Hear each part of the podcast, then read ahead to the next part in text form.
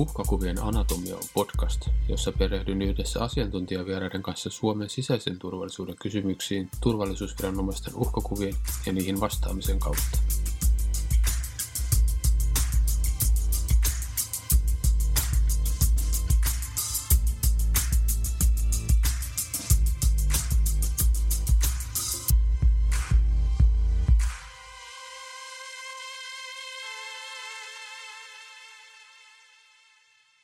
Tämänkertaisen jakson aiheena on ulkomaalaisten turvallistaminen Suomessa ja Euroopassa.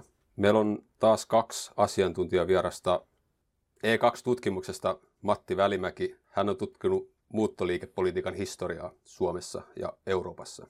Toisena asiantuntijana on poliittisen historian yliopistolehtori Mika Suompää. Mika on täällä toista kertaa nyt mukana. Tervetuloa. Kiitos. Tämän jakson aiheena on nimenomaan ulkomaalaisten turvallistaminen. Ja tällä me tarkoittaa sitä, että ulkomaalaiset nähdään monesti turvallisuuskysymyksenä. Tämä turvallistaminen on akateeminen termi ja voisitko Mika vähän avata, että mitä tämä turvallistaminen oikein tarkoittaa? Joo, eli turvallistaminenhan on tässä viime vuosina tai jopa viime vuosikymmeninä tullut aika, aika paljonkin esille tämmöisessä yhteiskuntatieteellisessä tutkimuksessa pääosin. Ja, ja käsitteen ja idean synty ajoittuu tuonne 1980-luvun loppuun, jolloin, jolloin Uule Wever-niminen tutkija esitteli tämän käsitteen ja sitten myöhemmin 90-luvun puolesvälissä täydensi sitä ajatusta toisessa artikkelissa ja tota laajemmin käsiteltiin 90-luvun lopussa, lopussa tätä, tätä asiaa. Ja, ja keskeisenä ajatuksena siinä on, on se, että turvallisuus tuodaan niin kuin politiikan agendalle erilaisissa konteksteissa ja, ja monenlaisista erilaisista asioista tehdään turvallisuuskysymyksiä. Ja, ja tämä niin sanottu Kööpenhaminan koulukunta halusi sitten just tätä, tätä aspektia alkaa tutkimaan, että millä, millä tavalla nämä, nämä asiat poliittisessa puheessa tuodaan sille, niin kuin, tai millä tavalla turvallisuus tuodaan politiikan agendalle erilaisissa asiayhteyksissä. Ja siinä periaatteessa se, siinä puhutaan niin turvallistajista, eli ne on niitä henkilöitä tai, tai tahoja, ketkä tätä turvallistamista sitten harjoittaa ja he väittää, että jokin, jokin asia on uhattuna ja että on käytettävä kaiken näköisiä mahdollisia keinoja tämän, tämän uhkan torjumiseksi.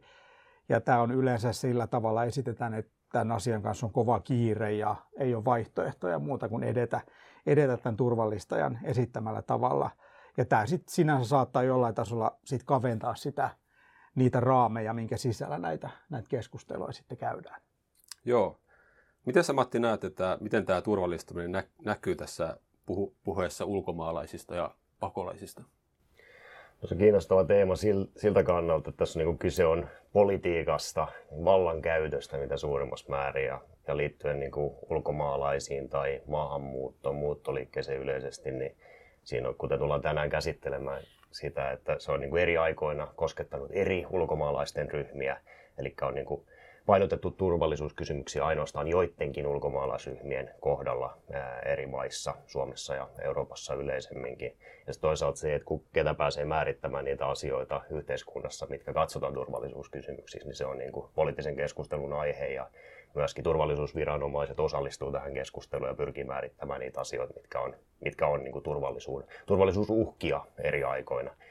Ja äh, useina vuosikymmeninä tai jopa vuosisatoina tullaan tänään näkemään, niin äh, ulkomaalaiset on ollut yksi tällainen ryhmä, mikä on, on turvallistettu äh, eri yhteiskunnissa. Mutta sitten ehkä niin kuin näiden ulkomaalaiskategorioiden kanssa onkin sitä mielenkiintoista miettiä, että vaikkapa nyt katsoo tätä viimeisten vuosikymmenten keskustelua, niin, niin usein huomaa, että se, se vain niin kuin tietty, tietyistä lähtömaista ää, kotoisin oleviin henkilöihin ää, liitetään tätä turvallisuus aihepiiriä ja usein myöskin tietyistä syistä maahan pyrkiviin ihmisiin. Aika usein esimerkiksi pakolaisiin tai turvapaikanhakijoihin liittynyt turvallisuusaiheita. Ja sitten vielä, vielä, jos voi lisätä sen, niin se on aika mielenkiintoista myös miettiä että sitä, että vaikka niin kuin keskustelun tasolla voitaisiin turvallistaa asioita, niin miten se niin kuin johtaa käytännön toimenpiteisiin sitten. Et vaikka pyritään niin kuin tämä turvallistamalla ehkä niin kuin perustelemaan, että jotkut toimenpiteet olisi, olisi tarvittavia, niin johtaako se sitten kuitenkaan käytännössä niiden toteuttamiseen näiden turvallisuusuhkiin vastaamiseen? eri aikoina. Joo, tämä oli mielenkiintoista. Mainitsit tuossa nämä ulkomaalaiskategoriat ja eri paikoista tulevat ihmiset, niin onko se niin, että tietyistä paikoista tulevat ihmiset on periaatteessa aina turvallisuusuhkia, kun toisesta paikasta ei tule, vai onko siinä esimerkiksi sosiaalisella asemalla tai tämmöisillä asioilla merkitystä? No sekin, sekin niin kuin riippuu, missä yhteiskunnassa ollaan, missä niin kuin poliittisen keskustelun ää, ympäristössä ollaan, että se vaihtelee, vaihtelee niin kuin yhteiskuntien välillä. Että se saattaa olla se lähtömaa, saattaa olla se merkitsevä tekijä, tai vaikka se, mä luulen, että mennään tässä myöhemmin ehkä tähän niin 80-90-luvun ulkomaalaiskeskusteluun, mitä itse tutkinut viime, viime aikoina, niin, niin silloin esimerkiksi ää, nousi jo nämä ehkä niin kuin nykypäivänäkin tunnetut ää, ää, turvallisuusuhkan aiheet, eli muslimimaista tuleviin, tuleviin ulkomaalaisiin liitettiin siinä silloin 80-90-luvulla Euroopassa ja Suomessa, Suomessakin tällaisia niin uhkakuvia tällaista niin kuin, ää, mahdollisesta terroristisesta toiminnan, toiminnan uhasta Suomessa ja Euroopassa myöskin. Eli silloin se, se liitettiin tähän niin kuin uskonnon ja, ja tota, valtion, valtion yhdiste, yhdistämiseen jotenkin tässä ke, keskustelussa myöskin, että lähtömaa, missä ajateltiin olevan niin kuin nimenomaan islamiuskoisia, niin, niin tota, ne, ne nähtiin niin kuin turvallisuusviranomaisten näkökulmasta jollain tavalla ää, mahdollisesti uhkiksi kansalliselle turvallisuudelle noin aikoina. Mutta se ei ole niin, kuin niin, niin sel, selkeä asia, että, että se pysyisi samaan, että ne todellakin vaihtuu niin kuin nämä, nämä tota, uhkaavat lähtömaat tai uhkaavat ää, muuttajien kategoriat ehkä niin kuin vuosikymmenestä, vuosikymmenestä toiseen, niin kuin varmaan tästä tullaan näkemään tämän päivän keskustelussa tai tuoda esille. Mutta sen, sen mä voisin vielä ehkä lisätä tuosta turvallistamisesta, että siinä on myös mielenkiintoista pitää mielessä se, niin kuin, että kenen turvallisuudesta siinä puhutaan. Että onko se niin kuin kansallisvaltion, sen niin kuin vastaanottavan yhteiskunnan, jos puhutaan ulkomaalaisista, onko se sen, sen niin kuin turvallisuus, mikä on uhattuna, vai tässä niin kuin, ää, turvallistamiskeskustelussa ää, myös, myös on noussut tässä teoreettisessa keskustelussa toi, tota, ää, yksilön turvallisuuden näkökulma. Hmm. Eli onko, jos ajatellaan näitä ulkomaalaisryhmiä esimerkiksi, niin ollaanko tässä keskustelussa, kun puhutaan turvallisuudesta, niin ollaanko, sit, ollaanko siinä, nostetaanko siinä esiin tätä niin yksilön turvallisuuden näkökulmaa, niin on näiden ulko, ulkomaalaisten turvallisuutta, vaikkapa, että onko heillä ää, kaikki samanlaiset oikeudet kuin, kuin tota maan kansalaisilla on, ja tullaanko, otetaanko heitä esimerkiksi tota, säilöön erilaisista ää, syistä kuin ää, valtion kansalaisia näin poispäin. Rikotaanko heidän niin kuin, henkilökohtaista turvalla, turva, ää, turvallisuutta sitä kautta esimerkiksi. Eli myöskin tämä niin yksilön turvallisuuden näkökulma on hyvä pitää mielessä, kun ajatellaan turvallistamisen eri puolia.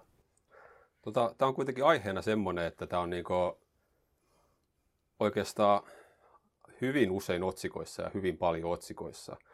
Eli 2014-2015 pakolaiskriisi oli melkein päivittäin tai viikoittain lehdissä. Ja nyt taas tota, Puola ja valko rajaselkkaus oli tuossa syksyllä alku, alkutalve mittaa semmoinen, jota puitiin paljon.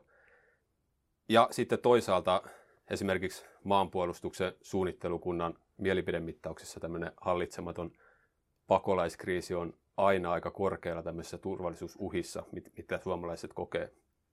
Mutta tämä on niin Täällä on hyvin pitkät historialliset juuret. Ja jos ennen näitä nyky, nykypäivän tilanteita katsotaan hiukan niitä historiaa, niin voisitko Mika kertoa vähän tämmöistä eurooppalaisesta kehityksestä, että miten Euroopassa ulkomaalaiset, ulkomaalaiset on nähty ja niitä valvottu? Joo, joo eli tuossa tota, jos mietitään niin kuin tätä modernia maailmaa niin sanotusti, mikä yli, yleensä ajatellaan tuonne Ranskan vallankumouksen suurin piirtein ja siitä eteenpäin, niin jos sitä näin pitkällä, pitkällä aikajanalla tarkastelee, niin siinä on muutamia tämmöisiä erilaisia vaiheita mun mielestä erotettavissa selkeästi tässä niin kuin suhtautumisessa maahanmuuttoon ja ulkomaalaisiin maahan saapujiin ja sitten toisaalta taas minkälaista ää, lainsäädäntöä ja muuta eri, eri puolilla Eurooppaa tähän on tämän viitekehyksessä ollaan sitten tehty. Eli tämmöisiä suurempia niin kuin ihmis, ihmismassojen liikkeitä, jos nyt näin voi sanoa, niin tässä Euroopan historiassa on ollut useita, just tämä Ranskan vallankumous synnytti yhden, yhden tämmöisen missä paljon esimerkiksi Britannia meni sitten aatelistoon ja, ja tämmöistä porukkaa Ranskan vallankumouksen tieltä. Ja sitten toisaalta 1848 vuoden vallankumoukset Euroopassa synnytti myöskin poliittista pakolaisuutta aika paljon. Ja tota, sitten 1880-luvulla esimerkiksi sitten Puolassa ja Venäjällä juutalaisiin kohdistuneet sortotoimet sai aikaan sitten taas juutalaisten muuttoa suuressa mittakaavassa kaavassa esimerkiksi Britanniaan. Ja maailmansodat tietenkin on sitten ihan eri mittakaavassa, että minkälaisia ihmismassoja sitten näiden, näiden seurauksena, seurauksena sitten lähti liikkeelle, mutta mutta niin toi, jos miettii sieltä 1790-luvulta lähtien, niin tota, siellä Britanniassa, Ranskassa esimerkiksi alettiin tämmöistä ensimmäistä maahantuloa jollain tavalla sääntelevää lainsäädäntöä kehittelemään. Ja siinä oli niin kuin ajatuksena, että jollain tavalla pitää viranomaisilla olla niin kuin tieto siitä, että ketä maahan tulee. Ja alettiin keräämään niin kuin nimiä ja osoitteita ja, ja palkkatietoja ja tämmöisiä näin. Eli se oli se, se ensimmäinen vaihe tässä näin. Ja tota, erityisesti Ranskassa alettiin aika voimakkaasti sit maahantuloa rajaamaan siellä ulkorajoilla. Tämä oli niin kuin semmoinen alku, alku sille, sille toiminnalle. Ja sitten noin tuosta niin 1830-luvulta 1880-luvulle oli vähän tämmöinen niin liberaalimpi vaihe Euroopassa. Eli, eli tota, nähtiin sillä tavalla, että ihmisillä on niin kuin oikeus hakea turvapaikkaa poliittisten mielipiteiden ää, johdosta toisista maista ja erityisesti Britanniassa suhtauduttiin tosi vapaamielisesti hyvin pitkään tähän niin kuin poliittisten pakolaisten jos heitä nyt tällä nimityksellä voi, voi mainita, niin heidän vastaanottamiseen. Ja myöskin Ranskassa ja Belgiassa oli tämmöistä niin kuin vapaampaa lainsäädäntöä 1830-luvulla ja nämä asiat ikään kuin parlamentaarisen kontrolliin myöskin asetettiin. Että siitä tuli enemmänkin tämmöinen säädelty, säädelty sit toimenpide vielä enemmän ja, ja, ja se laajeni se, se hyvinkin paljon sitten tämä, tämä toiminta, että millä tavalla sitten näihin, näihin maahantulijoihin alettiin suhtautumaan. Ja sitten niin kuin, niin kuin tuossa mainitsin, niin toi 1880-luvut lähti erityisesti, niin nämä maahanmuuttoasenteet ympäri Eurooppaa on ryhtynyt, alkanut sitten kovenemaan. Ja siihen oli tämä, paljon oli, oli siinä taustalla just esimerkiksi Britanniassa oli työttömyyttä, oli asuntokriisejä ja tämmöistä, ja sitten nähtiin esimerkiksi juutalaiset maahan, maahanmuuttajat sitten ikään kuin sen juurisyynä siihen ja aika paljon samantyyppisiä argumentteja käytettiin, että he vievät niin kuin työpaikkoja ja rasittavat taloutta ja kaikkea tällaista näin. Eli, eli se, se niin kuin tämmöisen, tämmöisessä kontekstissa sitten ne, ne asenteet myös tämmöiseen, tämmöiseen maahanmuuttoon sitten alkoivat, alkoivat niin kuin kovenemaan. Ja siinä oli taustalla myös siinä samaan aikaan oli just niin kuin esimerkiksi teoriat, hän oli tosi voimakkaasti noussut siinä 1800-luvun lopulla, 1900-luvun alussa. Eli näitä kaikkea ikään kuin sovellettiin siihen, siihen keskusteluun myöskin, että, että tota noin, niin maahantulijat sitten tuovat mukana rikollisuutta ja, ja, ja tauteja ja kaikkea tällaista näin. Et, et ainakin tämmöisiä vaiheita siinä, siinä pystyy, pystyy erottamaan. Ja sitten tuossa ensimmäisen maailmansodan aikana – mun näkemyksen mukaan, Matti ehkä tietää tästä vielä paremmin, mutta alettiin just puhua tämmöisestä tulvasta ja, ja niin kuin, että on pakolaistulvaa ja on, on niin kuin maanvyöryä ja, ja on tämmöistä kaikkea, että näitä tämmöisiä kielikuvia alettiin sit, sitten, sitten niin kuin soveltamaan näihin, näihin keskusteluihin, eli, eli tämmöisiä vaiheita ainakin siinä on, on erotettavissa. Tota, no maailmansotien jälkeen tulee tietenkin Suomessa ja Euroopassa on todella paljon pakolaisia ja asunnottomia liikkeellä. Niin. Ja toisaalta meidän tota, niin tässä podcastissa on ää, fokuksena ollut tätä turvallisuusviranomaiset, niin näetkö että turvallisuusviranomaisten tämmöisissä asenteissa on ollut, onko niissä ollut, onko ne jotenkin verrattavissa esimerkiksi nykypäivään, tai onko niissä ollut, tämä on ehkä vähän vaikea kysymys, mutta onko sä, onko, sä tutkinut näitä turvallisuusviranomaisia itsessään, että onko niissä jotain, miten niiden asenteet on kehittynyt?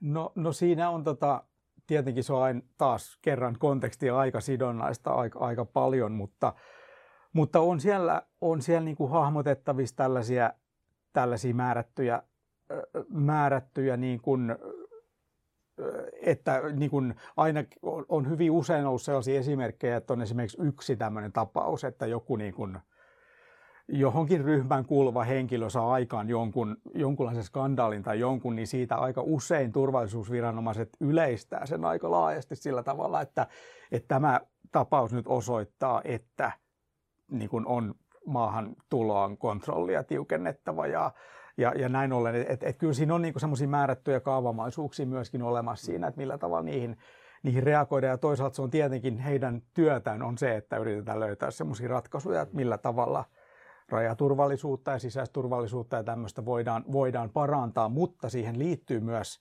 resurssikamppailu ja kaikkien niin kuin eri viranomaistahojen välinen niin kuin rajanveto ja tämmöinen kaikki, että siinä on hyvin paljon semmoisia erilaisia asioita, mitkä liittyy siihen, että millä tavalla ja, ja mikä ryhmittymä esimerkiksi nähdään turvallisuusuhkana ja kuinka se aletaan reagoimaan, että, että joo. Niin, että saattaa olla periaatteessa järkevää turvallistaa pakolaisia resurssienkin takia. Niin, siis se on yksi, yksi syy varmasti, tai saattaa olla yksi syy siihen, että miksi tämmöistä tehdään, että mm. et, et niin kun, ää, tuodaan esille, että on olemassa tämmöinen uhka ja sen takia sen torjumiseksi me tarvitaan lisää resursseja. Ja yleensä näitä turvallistavia tahojahan on useita erilaisia ja ne tekevät sitä eri syistä. Että niin puolue, puolueet ja poliitikot tekevät sitä niin kuin omiin tarkoituksiinsa nähden ja erilaiset turvallisuusviranomaiset saattavat tehdä sitä eri, eri tarkoituksiin nähden ja, ja näin. Eli siinä, on, siinä ei ole, koskaan ei ole olemassa vain yhtä turvallistavaa niin kuin tahoa, vaan sitä tehdään eri, eri tarkoituksiin eri puolilla yhteiskuntaa. Että se on yksi tämmöinen aika kiinnostava asia siinä. Onko Matti sulla lisättävää? Joo, mulla tuli oikeastaan tuosta mieleen, mitä Mika tuossa viimeiseksi sanoi, sano, että se, se että niin ei pidä ajatella pelkästään, että turvallisuusviranomaiset, niin kuin turvallisuuspoliisi minä kunakin aikana olisi se ainoa toimija, joka tässä on niin kuin, turvallistamassa tai vastaamassa näihin niin kuin, turvallisuus, määritettyihin turvallisuushaasteisiin, vaan siinä on niin kuin, siinä on usein monen, monennäköisiä tällaisia turvallisuusviranomaisia tai jotenkin ulkomaalaisviranomaisia tässä, tässä tapauksessa myös mukana. Eli niin kuin ihan, ihan normaali poliisi on usein yhteistyössä toimii, toimii tota, turvallisuusviranomaiset tai, siis turvallisuuspoliisin kanssa ja toisaalta rajavalvonta viranomaiset eri aikoina on ollut ollut mukana tässä niin kuin reagoimassa siihen niin kuin uhkaan, minkä, minkä ulkomaalaisten on esitetty tai ajateltu aiheuttamaan. Ja toisaalta armeija on ollut, ollut hyvin vahvasti mukana, vaikkapa, vaikkapa jos katsotaan sitä tota, ensimmäisen maailmansodan ja toisen maailmansodan aikaa Euroopassa, niin siellä on ne niin kuin, niin suuret määrät ihmisiä, jotka joutu siirtymään niin paikasta toiseen pakon edessä siinä aikana ympäri Eurooppaa, niin siinä ei olisi turvallisuusviranomaiset tai, tai turvallisuuspoliisi tai normaali poliisi ei olisi pystynyt hoitamaan niitä asioita, vaan yleensä siellä oli aina virka, virka-apua tarvittiin armeijalta erityisesti, kun, kun tota perustettiin erilaisia ää, pakolaisleirejä ää, ympäri Eurooppaa myöskin näiden sotien, sotien aikaan sitten. Että tosiaan, tosiaan siinä on hyvä muistaa se jotenkin, jotenkin, että tässä on yhteistyötä, tehdään hyvin vahvasti, että turvallisuuspoliisilla voi olla, voi olla niin kuin olennainen rooli joissain asioissa liittyen ulkomaalaisiin ja ulkomaalaisten tämän niin kuin esitetyn uhan siihen vastaamiseen, mutta sitten on myöskin näitä niin kuin muita tahoja, muita tahoja mitä, mitä tota, jos puhutaan tässä Suomen, Suomen tapauksesta vähän myöhemmin, niin voin, voin käydä sitten läpi, että miten, mitä muun No joo, itse asiassa joo, voidaan siis siirtyä tähän Suomen tapaukseen. Sä oot Matti tutkinut tämmöisiä pitkiä linjoja Suomen ulkomaalaispolitiikassa ja se, mitä mä oon ainakin ymmärtänyt, niin Suomessa oli aika, aika tiukka ulkomaalaispolitiikka hyvin pitkään ja oikeastaan aika vähän, vähän ulkomaalaisia Suomessa. Niin miten, miten sä näet, että millaisia vaiheita tässä on ollut ja mistä tämä on lähtenyt liikkeelle ja miten kehittynyt? Mä yritän, jotta tästä tulee tällaisen niin kuin dialoginen vaikutelma, niin yritän hiukan niin kuin myöskin ottaa kantaa tuohon, mitä, mitä Mika tuossa aikaisemmin esitti noista vaiheista, ja monet niin kuin sopii, sopii jollain tavalla näihin esimerkkeihin, mitä olen pakko myöntää ajate- tai miettinyt tässä jo ennen tätä, että en ihan puhu improvisoiden, vaan laittaa vähän ylös näitä asioita, mitkä olisi hyvä, hyvä nostaa esiin ehkä näistä niin kuin eri esimerkkeistä, eri, eri vaiheista Suomen historiassa koska tämä niin kuin ulkomaalaisten ja turvallisuuden välinen linkki, niin sillä on tosi pitkä historia Suomessa, kuten, kuten tota, muuallakin Euroopassa, niin kuin Mika tuossa äsken kävi läpi. Eli jos, jos lähdetään vaikka sieltä niin kuin Venäjän valan ajasta, niin sieltä voisi esimerkkinä nostaa just sieltä 1830-40-luvulta ää, Mikankin mainitsemat tämän tota, vallankumousajat ja sen, siihen liittyvät uhat, mihin myöskin niin kuin, ää, erityisesti Venäjän viranomaiset kenraalikuvernöörin käskyinä tuli, tuli tota, tuli käskyjä Suomenkin alueen poliisiviranomaisille valvoa puolalaisiin muun muassa, että tuleeko puolalaisia Suomeen, onko nämä, nämä voi olla mahdollisia tällaisia sabotöörejä tai tota, vallankumouksena ja tala, tasavaltalaisia mahdollisesti niin kuin uhka, uhka tälle niin kuin Venäjälle. Ja sitä niin kuin myöskin esimerkiksi Turun tai Helsingin poliisissa, niin siellä saatiin käskyjä valvoa, valvoa näitä ja pitää, pitää silmällä puolalaisia maahantulijoita, joita hyvin vähän, jos ollenkaan tuli sitten loppujen lopuksi Suomeen tänä aikana, mutta, mutta tota, oli kuitenkin tällainen niin kuin turvallisuuskysymys, turvallisuuskysymys jota ei, joka ei kuitenkaan realisoitunut niin kuin täällä Suomen, Suomen päässä juurikaan.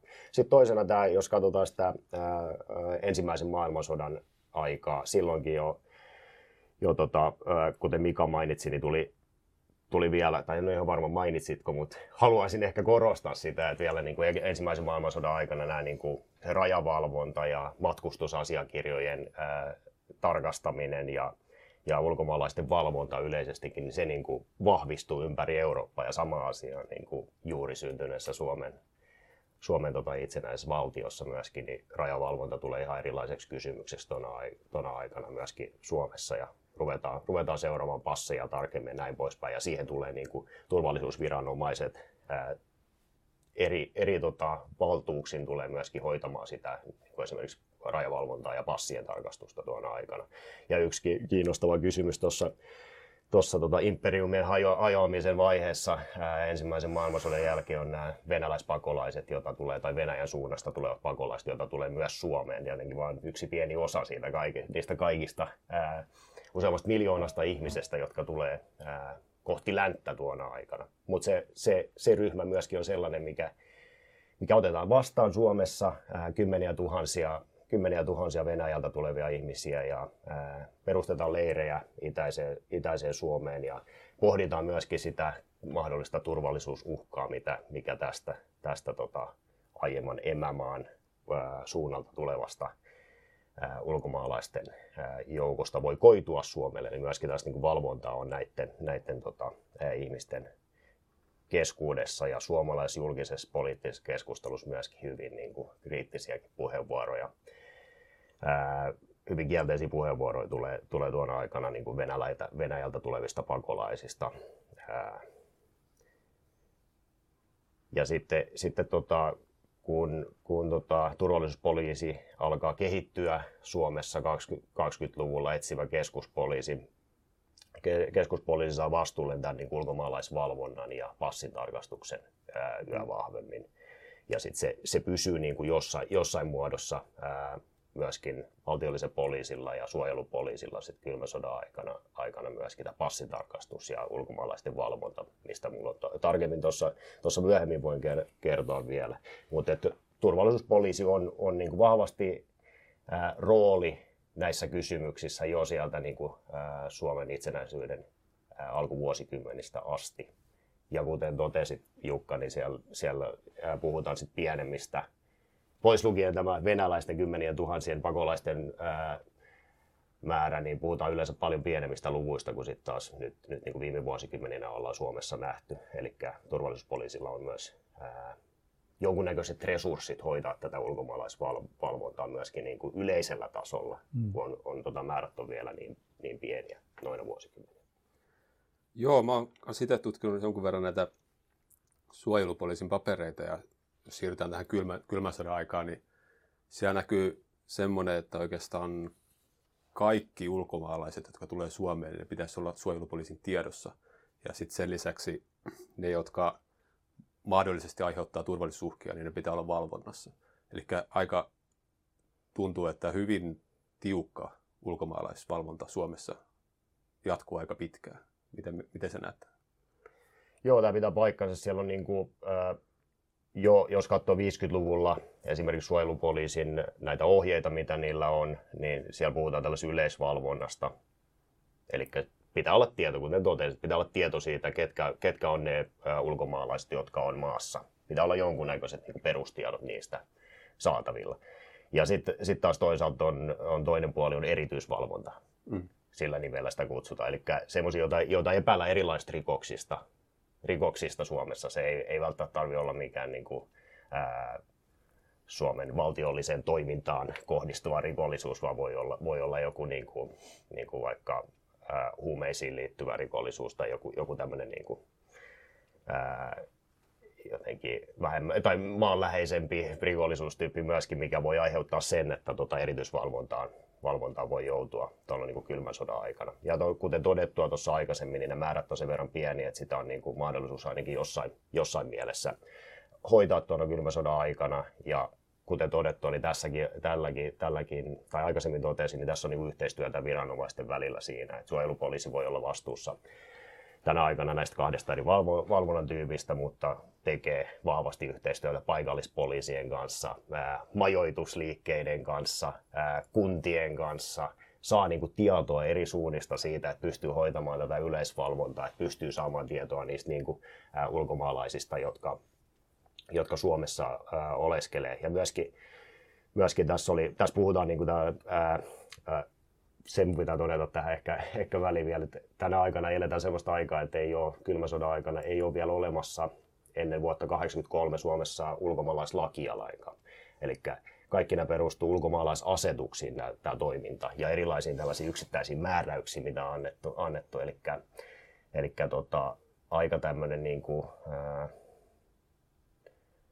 semmoinen, niin kuin se asetuspohja on semmoinen, mikä antaa laajat toimintavaltuudet ää, viranomaisille tuona aikana. Ja laajan, niin kuin, laajan niin kuin tällaisen tulkintavalmiuden tai mahdollisuuden ja myöskin ne, ne niin kuin ulkomaalaisasetusten ää, sanamuodot on sellaisia, että niihin, niihin sisältyy myös tällaisia, esimerkiksi jos puhutaan vaikka ulkomaalaisten maasta poistamisesta, niin siellä saattaa olla, tai siis siellä on tällaisia sanamuotoja, että vastapoistaminen on mahdollista myös ää, muusta syystä.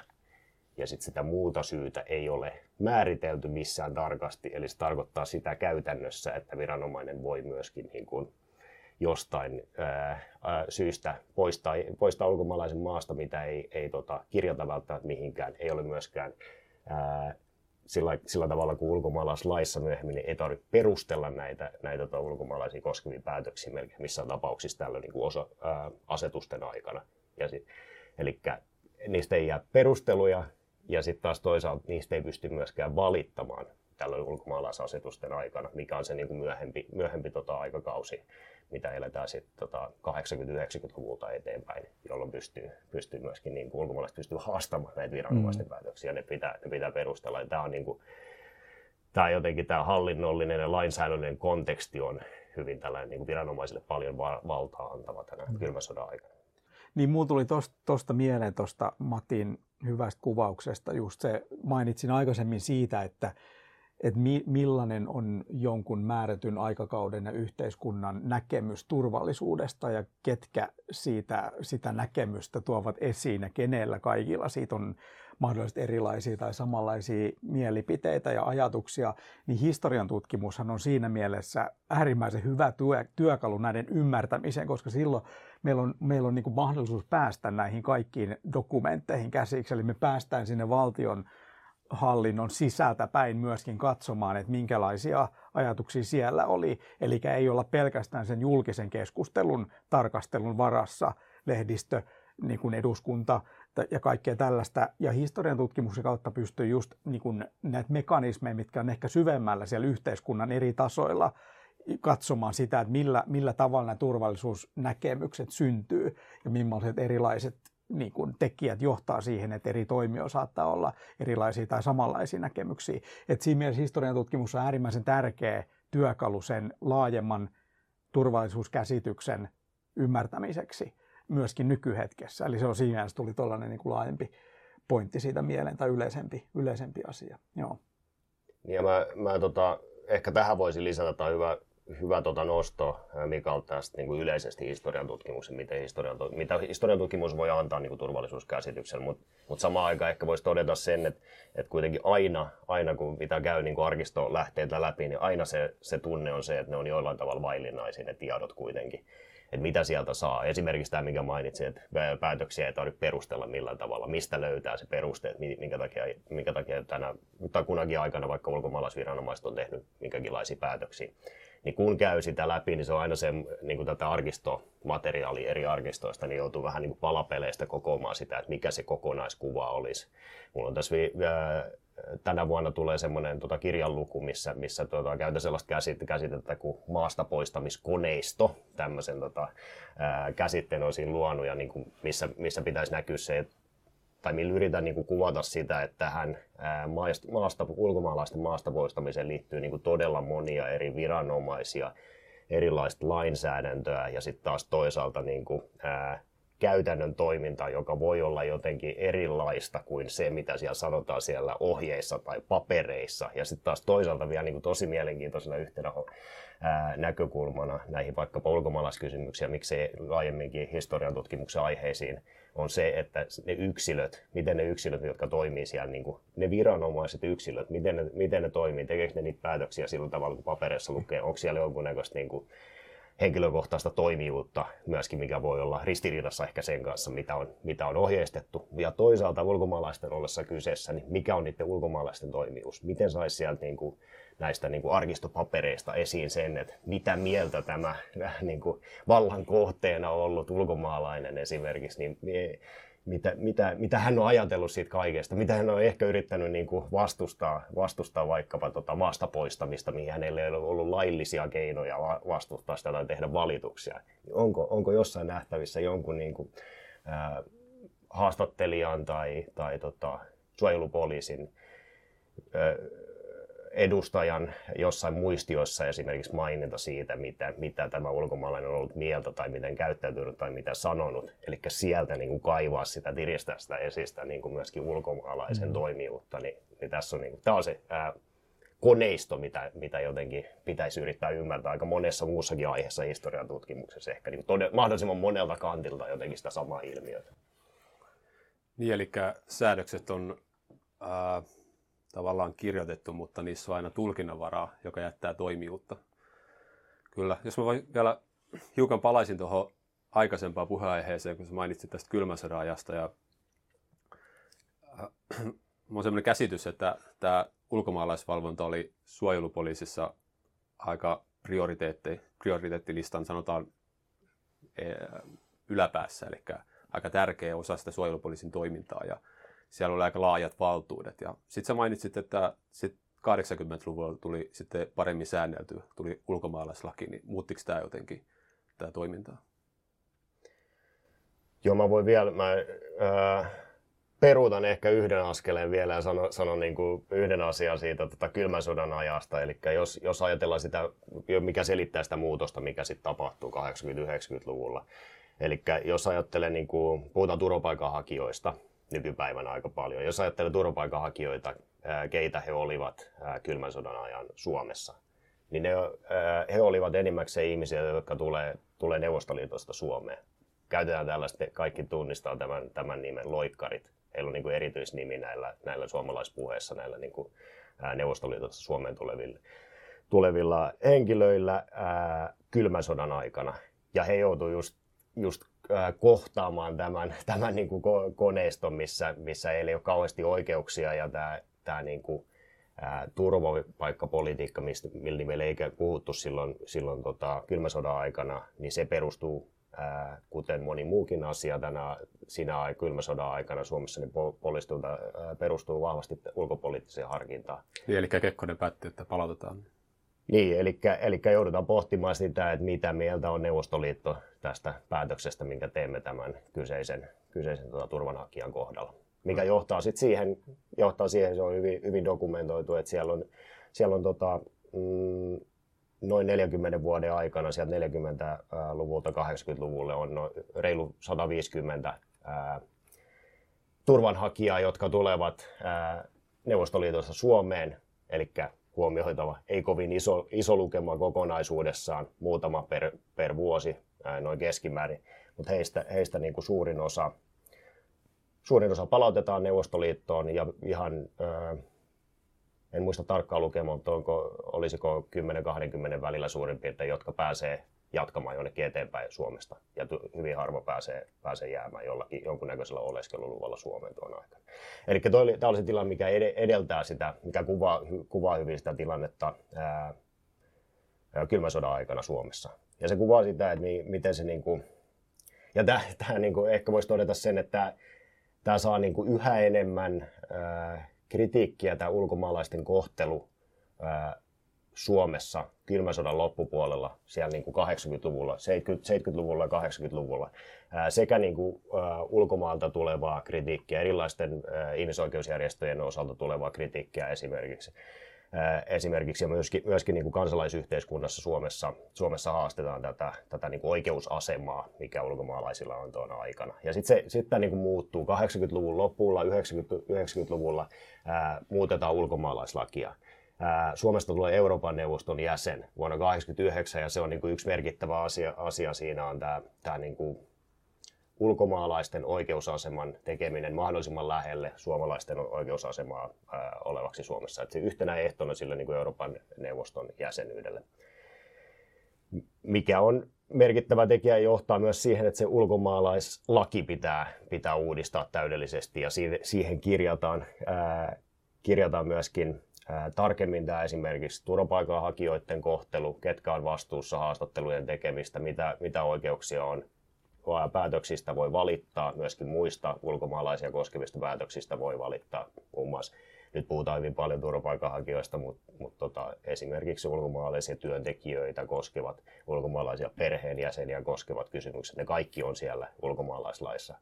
Vaikka tämä keskustelu nyt pyörii aika paljon niin pakolais- ja turvapaikkakysymyksiä, on hyvä muistaa, että melkein minä tahansa aikana Suomessa he on niin pieni, ää, pieni vähemmistö kaikista ulkomaalaista, joita Suomeen tulee eli aika usein niin kuin 10 prosenttia Suomen tulevista ulkomaalaista on turvapaikanhakijoita tai pakolaisia. Se on, hyvä, se on hyvä pitää mielessä. Ehkä tässä nyt kun puhutaan tästä niin turvallisuusnäkökulmasta aika paljon, niin, niin korostuvat helposti, koska, koska ollaan huomattu, ja kuten tuossa alussa todettiin, niin, niin kuin poliittisessa keskustelussa tämä on niin kuin aika usein se turvallistettu ryhmä, mm. nämä pakolaiset ja turvapaikanhakijat. Eli me päästään myöskin ehkä tutkijoina tässä vähän niin kuin koiraveräjästä siinä, siinä, että vaikka korostetaan turvapaikanhakijoita pakolaisia, niin ne on kiinnostavia. Ymmärretään, että se ei ole koko ulkomaalaisten ryhmä kyseessä silloin, mutta se on se ryhmä, mikä, mikä ehkä niin kuin eniten tuo, turvallistetaan niin kuin eri aikoina, tai minkä, kans, minkä, minkä, minkä tota tilannetta pohtii esimerkiksi turvallisuusviranomaiset ää, sekä Euroopassa että Suomessa eri aikoina.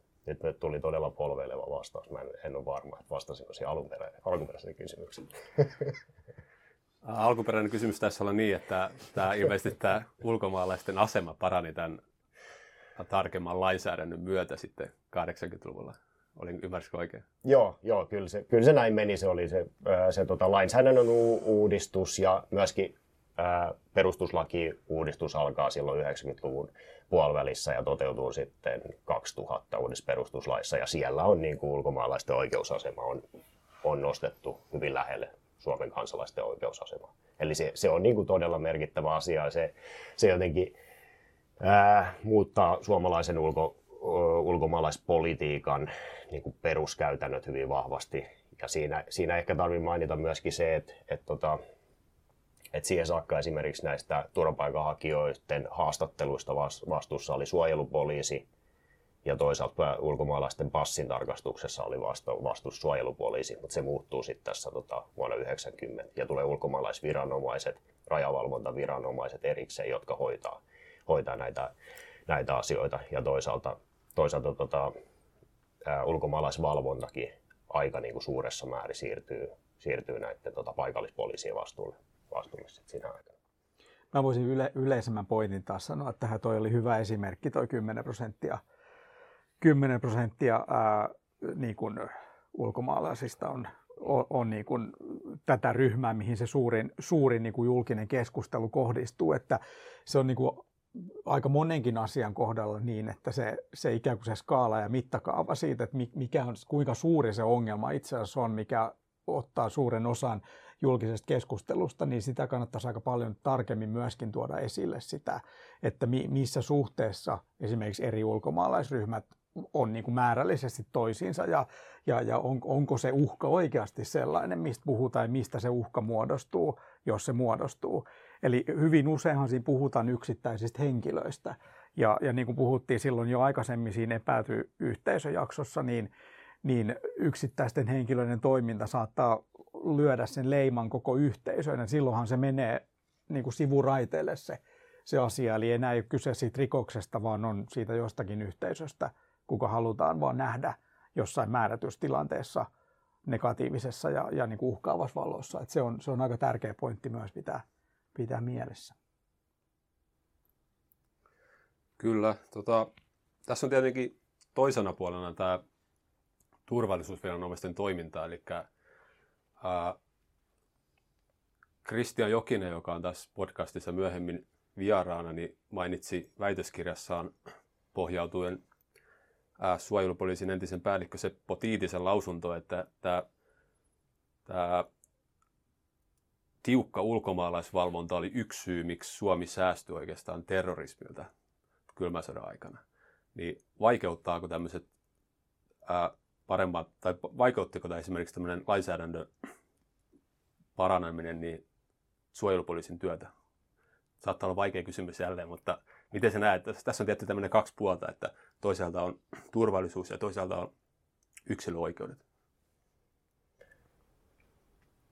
Joo, mä, mä siis, mä en tiedä miten tota, tota lähtisi purka, purkamaan nyt, että se se on jotenkin se tilanne, mistä on, mistä on, on noissa aikaisemmissa vastauksissa jo, jo tota avannut sitä ää, lainsäädännöllisesti hyvin niin kuin, ää, viranomaisvaltaa mm, korostavaa tai viranomaisille jollain tavalla ää, aika vapaan tulkintavallan antava tilanne. Mm niin se, se on tietenkin, se, ma, se mahdollistaa niin kuin viranomaisille aika, aika niin kuin sellaisen vapaan kentän, missä toimia. Eli totta kai se, se tilanne, missä ruvetaan, ruvetaan katsoa niin kuin tarkemmin ää, näiden ulkomaalaisten, ää, Suomen tulevien ulkomaalaisten oikeuksia, oikeusturvaa, ää, asioista ruvetaan valittamaan ja toisaalta mainittiin jo nämä, nämä tota, neuvost, mainitsin jo tuossa aikaisemmin nämä, nämä tota, Neuvostoliitosta tulleet ää, turvananojat,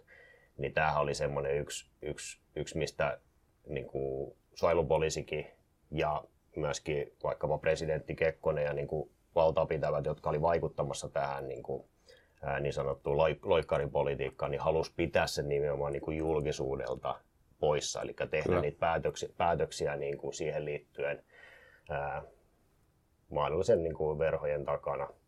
Ja sekin, sekin niin kuin, tämä tilanne muuttuu, muuttuu sit myöskin siinä vaiheessa, kun rupeaa, rupeaa tota 90-luvulta lähtien sekä ulkomaalaisten määrä Suomessa rupeaa kasvamaan, mutta myöskin näiden turvapaikanhakijoiden vuosittainen määrä rupeaa kasvamaan. Silloin 90-luvun alussa muistetaan, että tulee, tulee tota, kun aikaisemmin on tullut muutamia kymmeniä turvapaikanhakijoita vuosittain, niin sitten tuleekin yhtäkkiä muutama tuhat per vuosi. Silloin tulee so- somalialaisia turvapaikanhakijoita, jonkun verran unkarilaisia myöskin siinä, siinä tota 90-luvun taitteessa. Ja nämä on niin kuin hyvin todella isoja mediatapahtumia myös, että kaikki, kaikki niin kuin tiedotusvälineet tulee täyteen, täyteen tätä keskustelua turvapaikanhakijoista tänä aikana.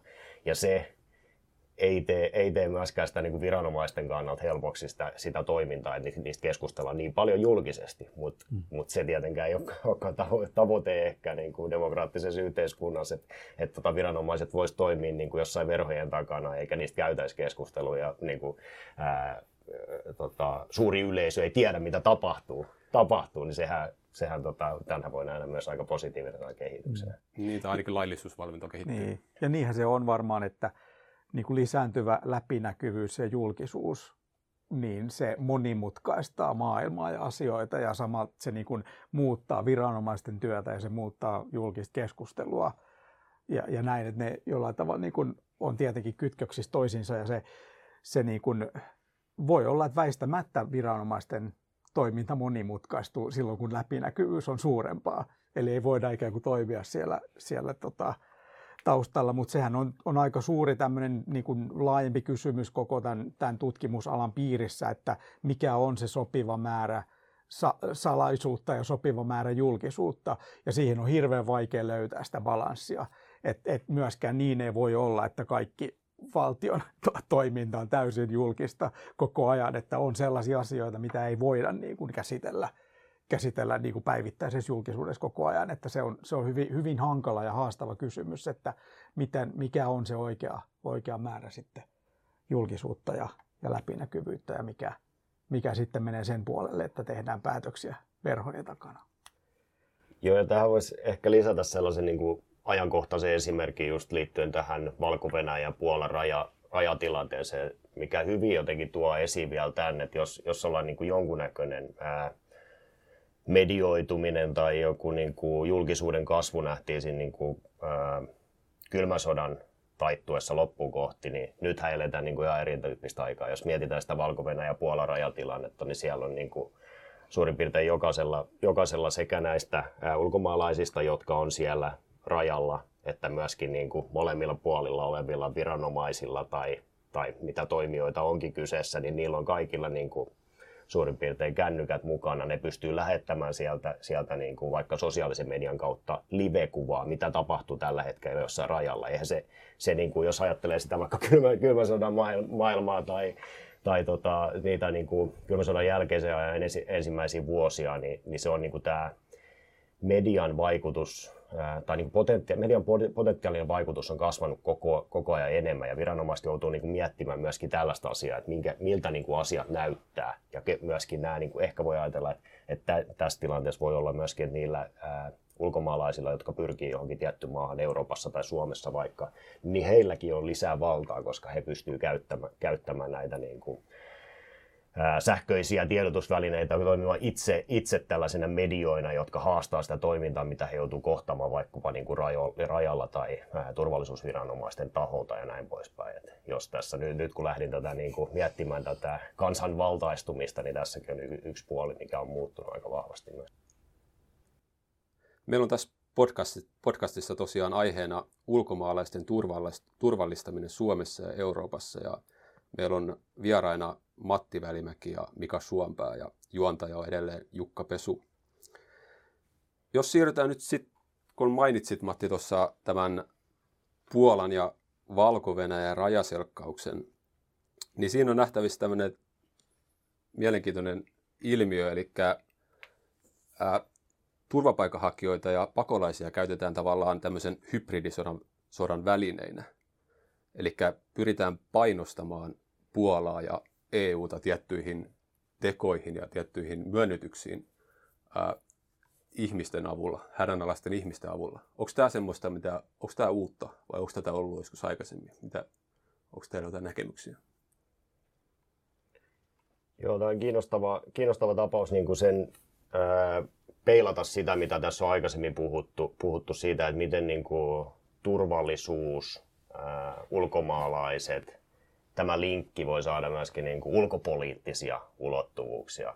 Äh, niin tota, tässä on nyt niin kuin on esitetty sillä tavalla, että, että tota, Valko-Venäjä toimii, toimii tällä, niin kuin pyrkii painostamaan ää, EUta erityisesti, ää, että EU mm, luopuisi näistä pakotteista, mitkä, mitkä koskee valko -Venäjää. Ja käyttämällä hyödyksi, käyttämällä hyödyksi näitä tota, ulkomaalaisia, jota ainakin erilaisissa lähteissä on, todettu, että nimenomaan kuljetetaan valko rajalle valko viranomaisten toimesta. Ja tää, tässä niin kuin ehkä tausta-ajatuksena voisi miettiä, mikä tässä on tausta-ajatuksena voisi olla. Eli ajatellaan, valko voisi ajatella nä, tällä tavalla, että se, tämä, niin kuin, tämä on uhka, uskottava uhka. Ja uhka, mikä tehoaa, tehoaa niin kuin EU-maihin, Puolaan tässä tapauksessa, mahdollisesti muihinkin EU-maihin. Eli uhka siitä, että nämä, ihmiset voisivat jollain tavalla, jollain tavalla niin kuin, äh, uhata tai, tai he, heidät voitaisiin kokea niin kuin uhkaksi niin kuin kansalliselle turvallisuudelle jotenkin niin kuin luoda, e, luoda epäjärjestystä EU-maissa. Tämä on niin kuin tämä ajatus, mikä tässä taustalla on, ja se selkeästi tuntuu siltä, että tämä tuntuu tehovan, koska koska tota, ei, ei olla, EU-maat ei ole valmiita ostaa vastaan, vastaan näitä ihmisiä. Puola ei ole valmis päästämään, päästämään heitä yli, yli rajojen. Eli ajatellaan, että tässä, tässä niin kuin, tätä uhkaa ei haluta realisoituvan. Ja toisaalta toinen puoli totta kai tässä on, että tämä on niin kuin, ää, diktaattorien ää, työkalupakissa ei ole ensimmäistä kertaa tällaista, tällaista tota, ää, toimintalinjaa. Eli tätä on nähty, niin kuin jos katsoo, katsoo vain niin 2000-lukua, niin sitä on nähty niin kuin esimerkiksi Gaddafin Libyan osalta, sieltä ää, tuo, päästettiin tulemaan ää, Saharan eteläpuolista Afrikasta kotoisin olevia ihmisiä ää, Italiaan ja sitä, sitä kautta pyrittiin painosta, painostamaan niin kuin Italian tekemä sopimus ää, Libyan kanssa tuona aikana. Toisaalta jos katsotaan ihan niin kuin muutama vuosi taaksepäin niin kuin Turkin ja EU välistä sopimusta siitä, että Turkki patoaa ihmisten liikkumista oma, oma alueensa kautta Eurooppaan. Siitä ää, Eurooppa, EU on valmis maksamaan, maksamaan miljardeja euroja tästä, tästä työstä. Eli tässä on kyseessä niin kuin tällaisen, tällaisten tota, ää, autoritaarista politiikkaa ajavien, ajavien tota, johtajien kanssa toimimisen käytännöistä jollain tavalla, missä pakko, pakko totta kai nostaa se esille, että siinä on pelinappuloina silloin nämä niin kuin ihmiset, joita, joita tota, kukaan ei tunnu haluavan, haluan itselleen myöskään, jotka niin kuin, ää, ää, asetetaan tällaisen niin kuin turvallisuusuhan asemaan oikeastaan. Niin onko tässä itse asiassa suurin ongelma se, että EU on jotenkin pehmeä siinä mielessä, että se näkee, tai se antaa työkalut tällainen, että se, se näkee nimenomaan nämä pakolaiset turvallisuuden kautta. Ja sitten pelätään ehkä kenties jotain laita-oikeiston nousua ja tämän tyyppisiä asioita. Eli että se ongelma ei ole itse asiassa se turvallisuus, vaan se, miten se nähdään nämä pakolaiset. Joo, tämä on itse asiassa hyvä kysymys ja, ja tota, varmaan se on niin kuin yhtenä, yhtenä vaikutuksena on se, että miten, miten niin kuin poliittisen keskustelun voisi vaikuttaa vaikuttaa, tota, ää, jos, jos ihmisiä tosiaankin rupeisi enemmän tulemaan niin, niin kuin 2015-2016 tapaan Eurooppaan. Mutta toisaalta ehkä voi sitäkin pohtia, että miten se vaikuttaa poliittiseen keskusteluun tai, tai tota EUn, EUn tällaisia asetta, asettamiin niin kuin, mm, perusoikeuksiin tai ihmisoikeussopimuksiin, mitä, mitä EU-maat on, on tota allekirjoittanut, missä mis pitäisi antaa mahdollisuus esimerkiksi turvapaikanhakua. minkälaisen, niin kuin, minkälaisia aseita se antaa poliittisen keskustelun, jos, jos tota, ää, EUn ulkorajoille tulevat, tulevat ihmiset niin pysäytetään ja, ja tota, kuten niin kuin Puolan, Puolan tota, rajavartijoiden toimesta on, on nähty, niin ää, ei päästetä maahan, viedään taka, takaisin Valko-Venäjälle. Ollaan niin kuin, käytetään niin kuin tällaisia pakkotoimia siellä rajalla. Niin tota, voi pohtia myös, että minkä, minkälaista keskustelua se aiheuttaa, ja se nähdään, että minkä näköistä keskustelua se, se aiheuttaa Euro, Euroopassa myöskin.